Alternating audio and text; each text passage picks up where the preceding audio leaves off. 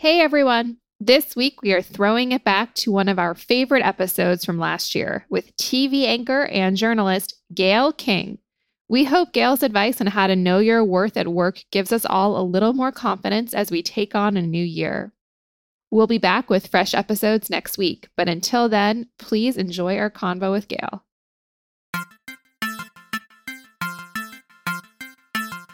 You in your own mind have to figure out what you want what you will accept and what you won't accept, and be prepared to walk away if they're not going to meet what you want. I'm Carly Zakin. And I'm Danielle Weisberg. Welcome to 9 to 5 ish with theSkimm. We've run into so many questions over the years and had so many moments where we needed advice, and we got it from women who'd been there. And that's what we're bringing you with this show. Each week, we're helping you get what you want out of your career by talking to the smartest leaders we know. Because we know your work life is a lot more than nine to five. All right, let's get into it. Hi, everyone. We are so excited to talk to today's guest. Gayle King is the co host of CBS This Morning, where she brings millions of Americans the news each morning. She's also the editor at large of Oprah Daily. Throughout her journalism career, she's won a number of awards, including three Emmys and a spot in the Broadcasting Hall of Fame. While at the anchor desk, Gayle has shaped national conversations, especially around racial justice and the Black Lives Matter movement. Gayle, welcome to the show. Hi, Carly and Danielle. Hi. Hi, you guys. How are you doing? Oh, it's been a hectic morning. All good. Before we start talking about work and your career, we like to start out these interviews with our quick lightning round to get warmed up. Quick questions, quick answers. You ready, Gayle? I stay ready. That's why I love you. Stay ready, Carly and Danielle. Let's, Let's go. do it. Okay. First job on your resume. Foster's Freeze. It's a hamburger stand, and I worked behind the counter at a hamburger stand. Hmm. In high Do you school. make a good hamburger? I don't say I'd make a good hamburger, but I was really good at taking the orders and putting them in the bags. Okay. Well, next question was actually going to be Do you have a secret hobby or skill? Now, you could say it's putting a hamburger into a bag, but is there another one? I'm looking for a hobby. I don't actually have a hobby. I don't. I don't either. I aspire to have a hobby other than sleep. And my skill is I think I'm a very good eater, whether it's fine dining, whether it's a dive place. I think I'm a very good eater. That's a great skill to have. I think so too. I'm very proud of that too. I once went on a date, guys, and a guy said to me, I've never seen a woman order this much. Did did With- he have a second date? Yeah. No, he did not. Yeah, no, he did no, not. absolutely No, he not. did not. Do you speak any other languages? Pig Latin. Mm. What best describes your workday? Working nine till blank. It is working nine till blank is good. It is working nine to five plus five, I would say. Are you an inbox zero person? This is such a great question because the other day I looked at it. Guys, I know I keep saying I'm going to get to zero. I've never gotten to zero. And it had something like 2,000 emails. It's oh my bad. gosh. Yeah. What is the hardest interview you've done? I would say Frank Zappa from years ago. It's the one that threw me Hmm. because I asked him, you know, his children are named Dweezil and Moon Unit. I do know that. And so I thought it was a very fair question to ask, you know, Dweezil and Moon Unit, those are very unusual names. Is there a history there or is there a meaning? He goes, no, they're names like Gayle. Do you have any other questions? Oh my God. I mean, and I was so thrown by that. I was so Yeah. thrown by that because I didn't even think that was a rude or improper question. I saw a later interview that he did where he had explanations about where they came from. So for whatever He reason was in a that bad day, mood that day. yeah, whatever whatever reason that day he didn't feel like answering the question, but that threw me for a very long time. I get that. What's the last show you binge watched? I've just discovered this show that is hilarious called Chad. Oh, Oh, I, know. don't know that one. Oh gosh, guys. Chad is a high school boy, but he's played by a comedian, Nasim. She was on uh, Saturday Night Live. It is hilarious. Oh, I'm gonna look it up. Half hour show. Yes, look it up. Okay, I will. She wrote it. She's created it. She wrote it, and she stars I'm in gonna- it. It's very. Good. I'm gonna very look it up. Um, all right, my last question is: Do you have a nickname? Like, does your fa- close closest family and friends call you something else? No, it's no, it's always just Gayle. Yeah, Just like Moon Unit. yeah. Yeah. Okay, we're going to get into it now. You obviously come across as a natural extrovert. Has that always been the case? Is that just who you are? Yes, yes, yes, capital yes, exclamation point. When I was in elementary school, you know, I got a note home from the teacher that said, Dear Mr. and Mrs. King, Gayle is a very good student. She's very bright, but she tends to talk a lot in class and is disruptive. Now, in my day, when you got a note home from the teacher, you're in big, big trouble. So it says at an early age, at a very early age, I was always very chatty and very outgoing. So, yes. Where does that confidence come from? Is your whole family like that? Well, I didn't say it was confident though, Carly. I, she just said, Have you always been an extrovert? I don't think because you're an extrovert, you're confident. I've just always been very curious. You know, when I was younger, they would call it nosy. Oh, you're so nosy. I hate that word nosy. I prefer curious or inquisitive, but I don't necessarily think that means confidence. I just think it means I, I just want to know stuff. But I think there's naturally a sense of confidence if you can put yourself out there to ask questions, to have the courage to be inquisitive or curious. And eventually, obviously, that led you to the career path that you're on. There's a natural sense of fearlessness in asking what you need to know. But I never thought of that as being brave or hard to do. I, I never did. I just thought you want to know something, then you just have to ask about it. I was never a shy kid. I don't know why that is. It just was never my personality. So before you anchored national TV, you worked for local stations around the country. I love local and, news, Danielle. Love it. Yes. And I want to talk about what that's actually like because I think it gets glamorized, but we know it's horrible hours. Sometimes it's endless fact checking. You're not getting paid a lot. We have gone through it on the producer side. And those experiences, especially when you're young in the media business, aren't always the most like affirming ones. I think that there's a lot of questioning on what you're doing, and you really have to love it. When I look at you, I'm like, you are someone that knows your value. How did you start to develop that sense of self worth? Well, you have to love it, but you also have to believe that you can do it. You know, even when it doesn't go according to plan. And I've had plenty of times where, you know, I've made mistakes on the air, but I ultimately believe that I could learn how to do this. I did believe that. Where does that come from? I, to me, it just comes from doing and redoing and never letting anybody say, no, you can't do it. No one ever told me, by the way, that you can't do this. You know, I had a really good lesson when I was in my early 20s. And I had applied for a reporter training program, and it was at the station where I used to work. So I knew all the people, they knew me. I had a good rapport and relationship with everybody. And there were only two slots. And, you know, I was one of the finalists. But when it came down to it, they didn't hire me. And I have to tell you, I was shocked. I was so stunned because number one, I thought I got the inside track because I know all these people. They know the, my work skills. They know my work ethic, blah, blah, blah, blah, blah. So when I didn't get it, I was shocked and dare I say hurt. So I went into the news director. He's sitting at his office with his feet up on the desk. And I walk in and I said, Hi, Mr. Snyder. And he goes, Yeah, which isn't very welcoming. I said, Do you have a minute? Yeah. What do you want? I said, Well, I just wanted to talk to you about the reporter training program. I'm just curious about why I didn't get the job. I work here, I know everybody. To my knowledge, everybody likes what I do. So I, I'm just curious about why I didn't get one of the positions. And he goes, You're right. You work here. Everybody thinks very highly of you. You are very well liked. You are certainly very competent and qualified. And then he said something that I thought was very life changing. But you know what, Gayle? Life ain't fair. Anything else? Oh my God. and so, you know what I said? I go, nope, nothing else. Thank you for your time. Wow. But in that moment, I thought, okay, it was nothing. I was relieved to know that it was nothing I had done. Right. I hadn't screwed up in any kind of way. Just goes, you know what? Life ain't fair. And that has really served me well in life. Yeah.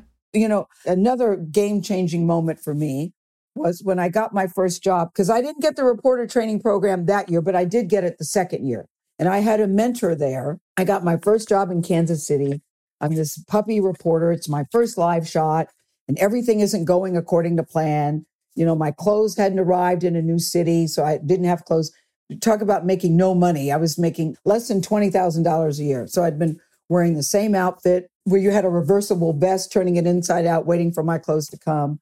It was going to be my first live shot, trying to get the lay of the land. So I called Bruce, is his name, Bruce Johnson, who's a reporter. I said, Bruce, I'm about to do my first live shot and my clothes haven't come and I'm not sure. And uh, how do you think I should start it? Blah, blah, blah, blah, blah. And he goes, he listened, then he went, Oh, Gayle, grow up and hung up the telephone. Oh my goodness. So much so that you go, hello, hello, because Yeah. you can't believe that he's hung up on you. What I expected, guys, he was going to say, don't worry about it. You'll be fine. Just, you know, start off by saying blah, blah, blah, blah, blah. And he went, Gayle, oh, Gayle, grow up. I and love hung that. up the telephone. Carly, I love it now. no, I love it now. I, I would not have loved it in the moment. Oh, at the time, at the time, I wanted to cry. Yeah. But I knew I had to, I bitch slap myself around, you know, you just say, okay. Yeah. It, it, but it said to me, figure it out. And also like have perspective. Like that was a a challenge you wish you had had the year before. And it's like you would have killed for that. So I did figure it out. I did figure it out. So I don't know if I subscribe to the tough love theory. I myself would never say that to somebody who had called me looking for advice and they were nervous. My thing would be, oh, it's going to be all right. What's the story about? Try. I mean, I would try to be helpful. I would not just say, uh, grow up and hang up the telephone. But in the end, though, it did serve me well. Yeah, it worked. Do you remember what was the very first time you negotiated for yourself? That didn't go well. Um, Same. Yeah, it didn't Yeah. go well. Maybe when I was way back and, you know, my first job in Kansas City, number one, I didn't even negotiate. They told me this was the salary and I went, okay. So there was no negotiation. Then after I'd been there after a year, I tried to go back in. They said, well, you know, I, I didn't have an agent or anything at the time. And I knew I was doing well at that station, but I, I, I didn't really speak up for myself for a very long time. I want to talk about negotiating for a second because obviously your life became much more high profile, your jobs became much bigger, and your professional negotiations have really been at the center of a lot of articles, a lot of public intrigue, especially your 2019 contract negotiation with CBS News. I read about that. Yeah. Did you read about it? Yeah. Is that how you found out I about read about it. We read about it too. Yeah. I want to understand what your mindset was going in. And this is also a career podcast where, you know, we're also looking for advice and our listeners are looking for advice. But like, how did you know it was time to ask for more or for something different?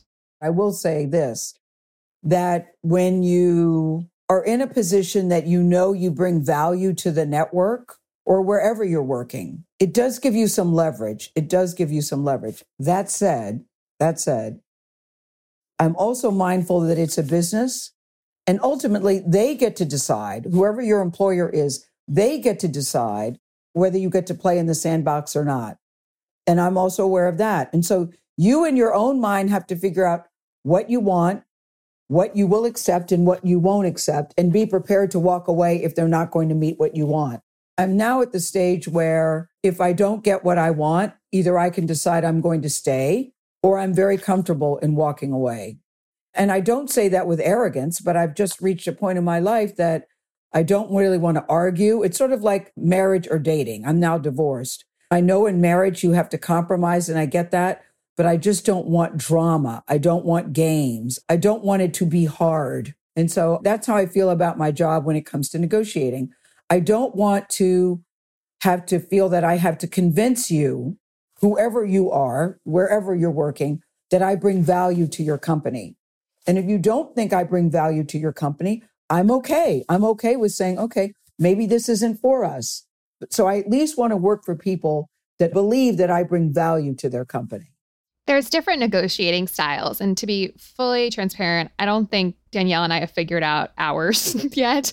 But I think there's the mode of like playing hard to get. I don't like And, playing hard know, to get. I don't like that. Well, so then my question was like, are you somebody that is like, this is what I want, this is the number I want, these are the terms I want, this is what it's going to be, or or nothing? yeah, I, I think you can say this is what I want. And if they say no, we're prepared to offer this, then you can decide if you want to accept that. But I don't have the it's my way or the highway. I don't have that.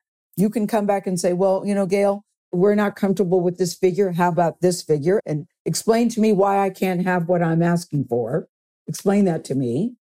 Or you can say, okay, I think I can work with this number. Yeah. But I don't like game playing. I really don't. I don't like game playing. You know what else frustrates me? Why does a person have to get another job offer from someone else before your company decides, oh, wait, wait, wait, wait, wait. No, we don't want you to leave. We want you to stay. I, I really, I, I look forward to the day where a company will say, you know what, Carly, we think you're great. So what can we do to keep you? It is still too often. It seems to be that you have to get a job offer from someplace else for your company to realize that we want to keep you. I never understand the logic of that. And the truth of the matter is, when people feel they are appreciated at work and that work wants to provide a good environment and likes what they do, you work harder for that company. You really do. You work harder for that company. So, one thing I want to make sure that we talk about is for women and particularly women of color, there's an enormous amount of pay inequity in any industry. Yeah. And I want to talk about when you've encountered those inequities, example, fighting for equal pay to male co-anchors. What have you done? But I think more more importantly for people listening, how can they bolster diversity of voices and support for those fighting various inequities in their own offices? But you really just have to face, you just have to take it head on, though. You know, and it's very easy to present your employers with what you've done. I don't think that pay is, you know, when someone goes in for a raise to say, I don't think it's deserved. I think it's earned. And there's a difference. Just because you've been someplace a long time doesn't mean that you deserve to get a pay raise. We've all seen people that have been there a long time. And it doesn't mean that that you automatically get a raise. I think you have to earn it. You have to earn it. And when you can put it in black and white and point out this is what I've done, blah blah blah blah. blah. And even for myself, I never went in and said I want to have as much money as fill in the blank X makes. I didn't base it upon that.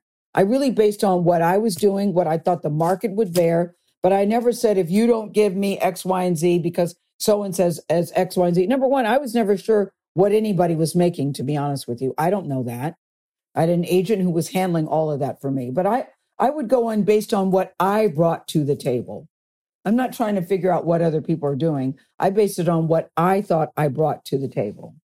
Who do you go to for advice when you're in these moments? And I, I'm assuming, you know, you have your lawyer, you have your agent, but who do you lean on when you're going through this in the middle of it? Well, I go to them about anything that are important life decisions. My favorite daughter, Kirby, my favorite son, Will, who are now adults. By the way, side note, when we first met Gayle, I didn't know that you only had one Yeah. daughter and one son. So she's like, "This is my favorite daughter, Kirby," and I'm like, "Well, that's pretty like, Same. I did not like get it. blunt." And Yeah. I was like, "Good, good for Kirby." Like she, she like she Wow. outdid the other sister. She's my favorite, my favorite daughter, Kirby, and favorite son, Will. I mean, I am Gayle nuts does about do the them. tough love. yes. I am nuts about them. You know, and they're 34 and 35. They're potty trained and employed, and they are both scary smart. They're scary smart. We've talked to both of them. They are very, very Yeah, smart. And I, I really do like their take on things. I love their take on things. And of course, Oprah. So it's it's Oprah, favorite daughter Kirby, favorite son Will. They they are a great kitchen cabinet. They're a great sounding board for any major decision in my life. Do they all give you different points of feedback? Obviously, it is an understatement, but like the huge name. And then people that have different perspectives are part of a different generation. I'm wondering what those conversations are like. Well, I mean, it, they they have different points of view, but you know, we're pretty much in sync in our thinking most of the time. But you know, Mhm. there'll be times where I'll suggest something and they go, "Oh God, that's a terrible idea," and I may think it's a good idea, but it does give me pause. It doesn't mean I will follow the advice, but it does give me pause. You know, when Maya Angelou was alive, she was always someone I could talk to about anything. Like, what do you think about this? I can remember once I was having problems at work and I called and said, hey, Maya. And then they said, and then blah, blah, blah. And she, she listened. Then she said, stop it. I go, well, wait, I'm not done. And I'm trying to decide. She goes, stop it. Stop it. Just say thank you. I go, what am I saying thank you for? You haven't even heard the story. She goes, it doesn't matter. She said, you're whining. And whining is very unbecoming because it lets them know there's a victim in the neighborhood. wow. Isn't that good? That is really good. And so I'm always cognizant of that too. Bitching and moaning, nobody cares. Nobody cares. And so you really do have to, but I've, I've never forgotten that either. I've never forgotten that either.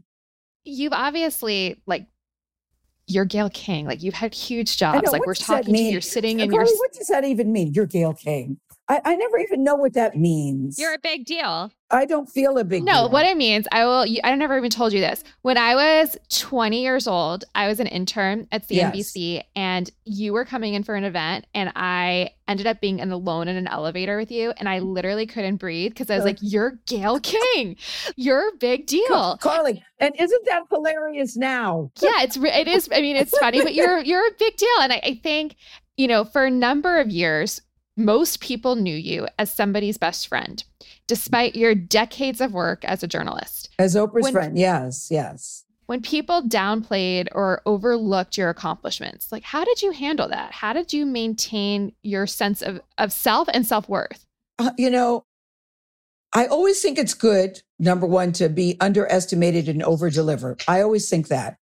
But I was never hung up that people only knew me as Oprah's best friend. I'm like, great. Especially if you were trying to get into a restaurant or go somewhere, I'm thinking, God, I wish I had an Oprah t shirt on right now. so I was never hung up on that. And the reason was because I was so happy with my own life and what I do. You know, I wasn't trying to be her. I never thought I was her. I, I was so excited about her success that I just thought it was a kick. And not for nothing, who doesn't want to be her friend? And who certainly doesn't want to be her best friend? So I never felt, oh God, I wish people would know me. I, I never thought that. I thought, great, if that's how you know me, I'm okay with that. Because I never saw myself, Carly, standing in her shadow. I always saw myself standing in her light, always. You know what I love about hearing how you describe that is just it's so refreshing when even today there's so much depiction about women even in friendships fighting. I don't know if I've ever seen you know a depiction of two women who are best friends and who are both successful in their own rights. Well, yeah, us. Um, we're still trying to be Oprah level, so like you know we, we're That's going to bring That's our fair. perspective down a little bit. that's fair Um, we would like to be you one day, but saying Carly doesn't get me into restaurants. So That's- until that happens, that's yes. true But it's just, it's really refreshing. I think looking at your friendship, it's a great model for women supporting women in different ways. I know it's so upsetting to me, Danielle, when I see women not supporting each other, whether you're friends or not. You know, I learned long ago that there's always going to be somebody who's cuter, prettier, richer, thinner, smarter, all of that. And I've just gotten to a place where I feel really good about me, honestly. And so I don't think I'm the cutest girl in the class. I know I'm not the thinnest. I know I'm not the smartest, but I really do like me. I like hanging out with me. I think that, you know, we, I have a good time. So I, when I see somebody else, I, I can really look at them and say, God, I just think you are gorgeous. I went to the In the Heights premiere last night, oh jealous which by the way, that movie is so freaking good. i am so Oh. excited I can't wait to see it. It's so This weekend. good. So good. But I was talking to one of the uh, stars of the thing. I go, you are so pretty. You know, and I didn't feel, and she was, you know, she, you know, so of course said thank you. But I didn't feel that it was taking anything away from me because I admire somebody else in that way, whether you're wearing a cute dress or cute shoes or whatever it is. But I, I see so many women, and I will walk into a room and I will see women do this to me. They will look me up and down in a very judgy way. It's not friendly, not friendly. It's very judgy. And that's the person I go over to and I go, hi. And they're like stunned. They're like stunned because they, they certainly, ha- where they got that opinion of me, I don't know, but they certainly had an opinion of, oh, she's going to walk in here like, who does she think she is? Which has never, ever, ever been my vibe.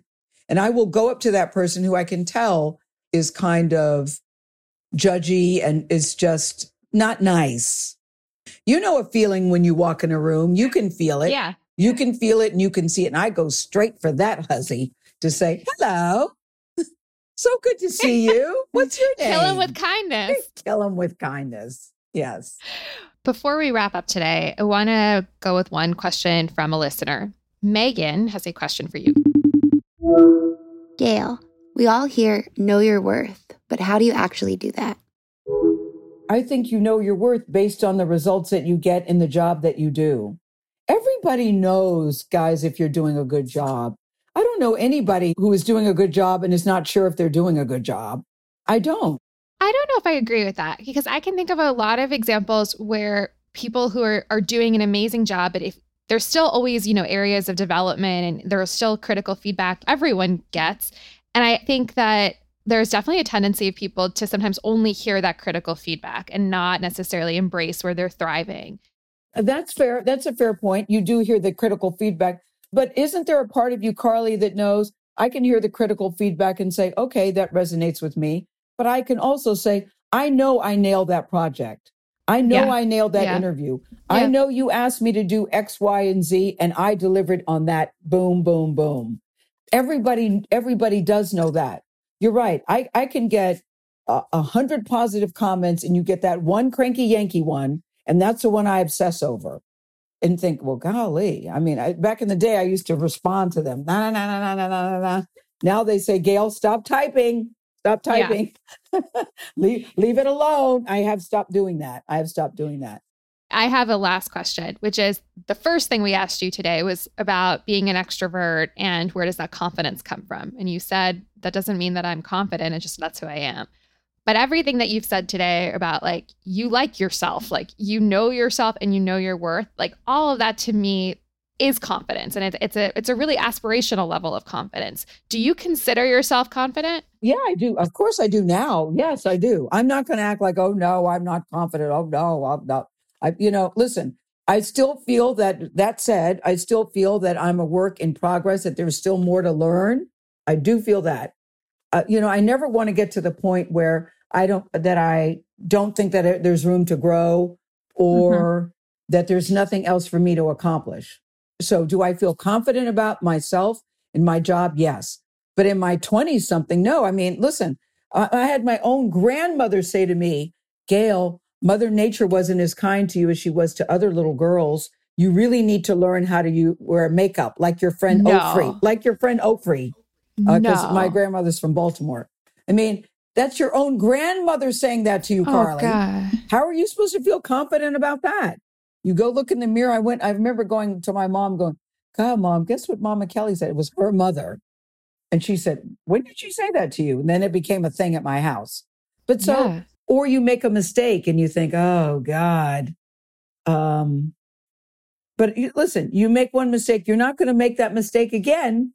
That is how you learn, girls. That's how you learn. You got to have a couple of things where you fall on your face, you fall on your butt, and you you stand up and you keep on going.